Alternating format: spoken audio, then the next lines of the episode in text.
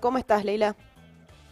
¿Cómo les va? Buen viernes. Eh, sí, hay algunas novedades, así que vamos a hablar de eso, tanto del femenino y también, bueno, hoy una mínima mención tenemos que hacer porque juega la selección argentina masculina, su segundo partido por Copa América.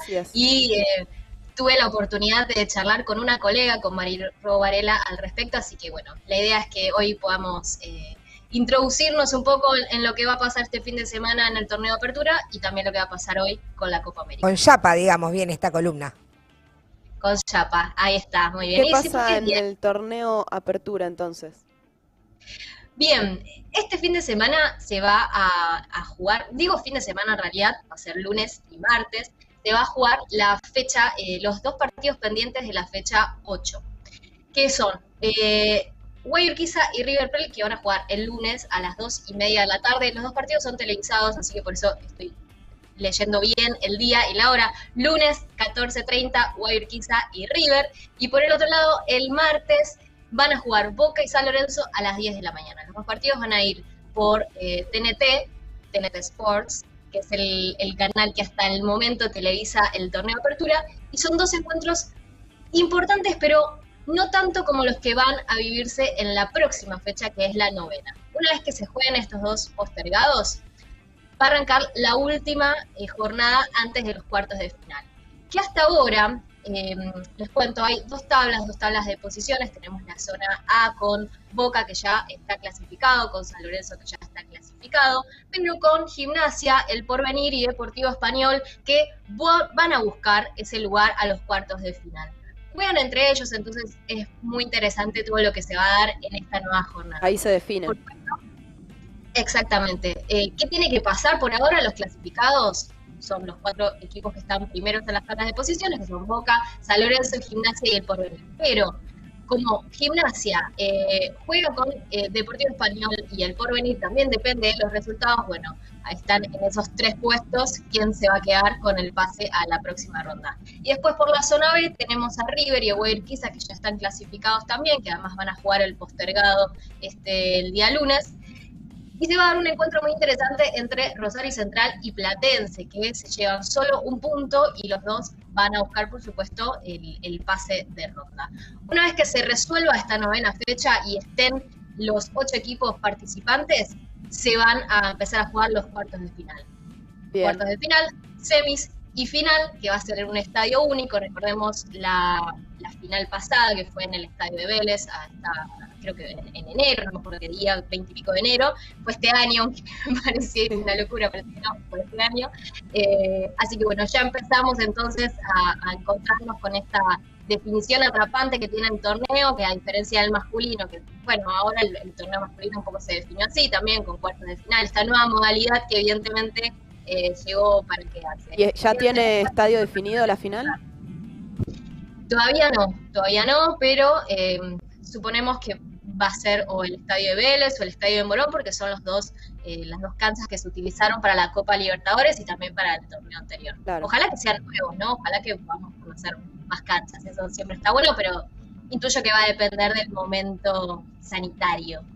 Y China, ¿qué, ¿qué pasa con el ascenso? ¿Qué pasa con la primera B femenina? Bueno, ni la primera B ni la primera C eh, están jugando hace casi un año, 150 y pico de días, que 152 días, si no mal no recuerdo, que no juegan. Eh, salieron las, las, jugadoras esta semana con un reclamo en redes sociales, otra vez pidiéndole a la AFA, por favor, dennos una respuesta, porque estamos entrenando, estamos haciendo todo lo que nos piden, eh, estamos yendo, o sea, las jugadoras están entrenando como si tuviesen un objetivo, como si, si, fuesen a jugar este fin de semana, y no es así.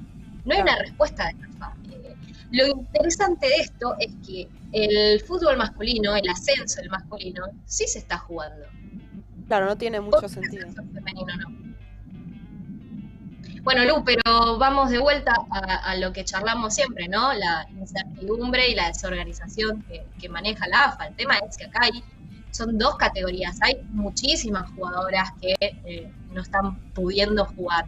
Y esto lo único que hace es generar un desgano a mujeres que están incursionando en un nuevo ámbito, porque además estamos hablando de categorías de ascenso, ni siquiera cobran un sueldo, eso hay que aclararlo. Solo el sueldo se cobra en la primera división, en, la primera A, la, la, máxima categoría. El resto de las divisiones del femenino no cobran ni siquiera viáticos. Entonces, Están precarizados, digamos, ultra precarizadas. Sin dudas, sin dudas. Precarizadas y sin sindicato, ¿no? Claro.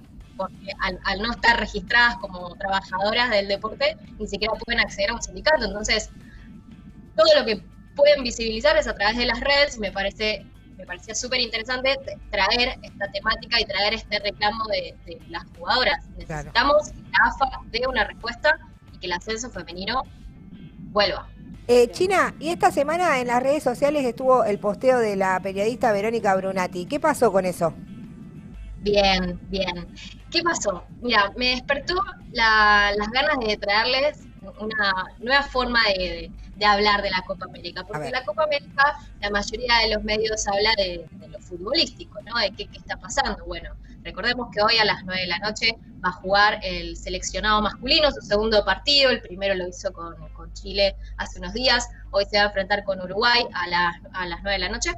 Eh, y entra ¿no? en, toda esta situación previa al Mundial, queriendo eh, sacar boleto a, la próxima Copa del Mundo.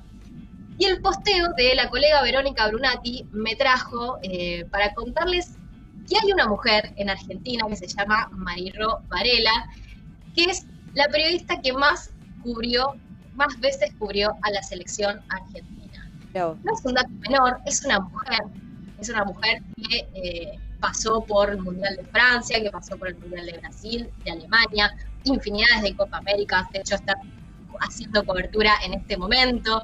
Eh, así que me tomé unos minutos, le hice algunas preguntas al respecto, eh, usé como disparador el posteo de, de Vero Brunati, eh, pero me, me, gustaría que conozcan su historia, así que si tenemos el audio preparado lo podemos escuchar. Vamos a escucharlo. Y la quiero mucho y, le agradezco mucho la, la visibilización que ella hace, que nunca se la pido, yo soy súper bajo perfil. Así que bueno, me, emocioné mucho. Hay muchas, pero muchas colegas capaces que intentan, que logran acceder eh, a puestos de, relevancia, de jerarquía en los medios de comunicación. Eh, las mujeres de hoy son, son audaces, son realmente espontáneas, tratan, tratan de sobresalir a través de, su preparación y conocimientos. Tengo cuatro mundiales, dos Juegos Olímpicos y con estas ocho Copas Américas. Me parece poco creíble para mí misma eh, ser la única mujer argentina, argentina no digo porque eh, del mundo seguramente habrá otras, eh, que cubrió cuatro mundiales, Francia 98, Alemania 2006, Brasil 2014 eh, y Rusia 2018 y eh, siete Copas Américas, Copa Intercontinental, fui con, con River en el 96 a Japón, Copa Libertadores, bueno, infinitas. bueno, son récords que ojalá en un futuro alguien realmente me lo pueda quitar y sea totalmente normal ver a, muchas periodistas mujeres.